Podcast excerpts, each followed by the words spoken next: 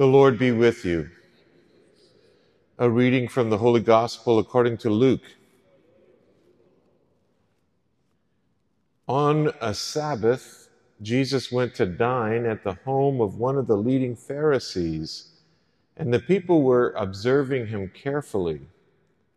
In front of him, there was a man suffering from dropsy.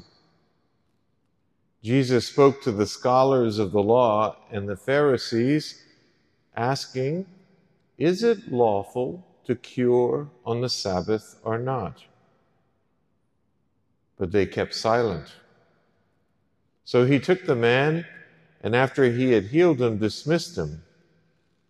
Then he said to him, Who among you, if your son or ox falls into a cistern, would immediately pull him out on a Sabbath day? but they were unable to answer his question. The Gospel of the Lord. Praise to you, Lord Jesus Christ.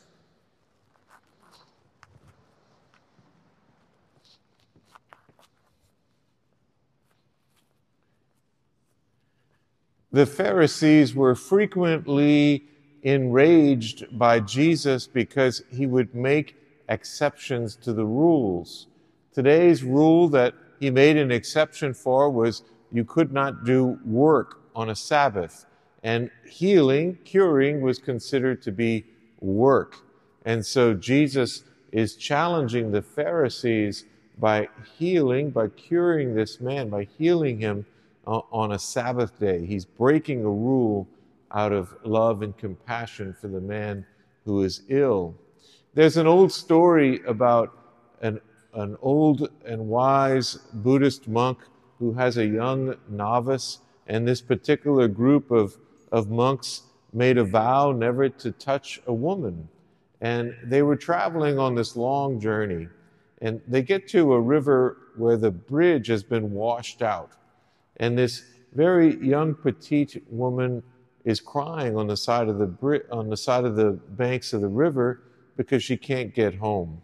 And the old monk very lovingly takes her into his arms and he wades across the river and sets her on the other side of the river so that she can get home. They travel for another three more days, and the whole time the young novice is silent and clearly disturbed. After three days, the old monk says to the novice, I notice you're disturbed. What's, what's bothering you?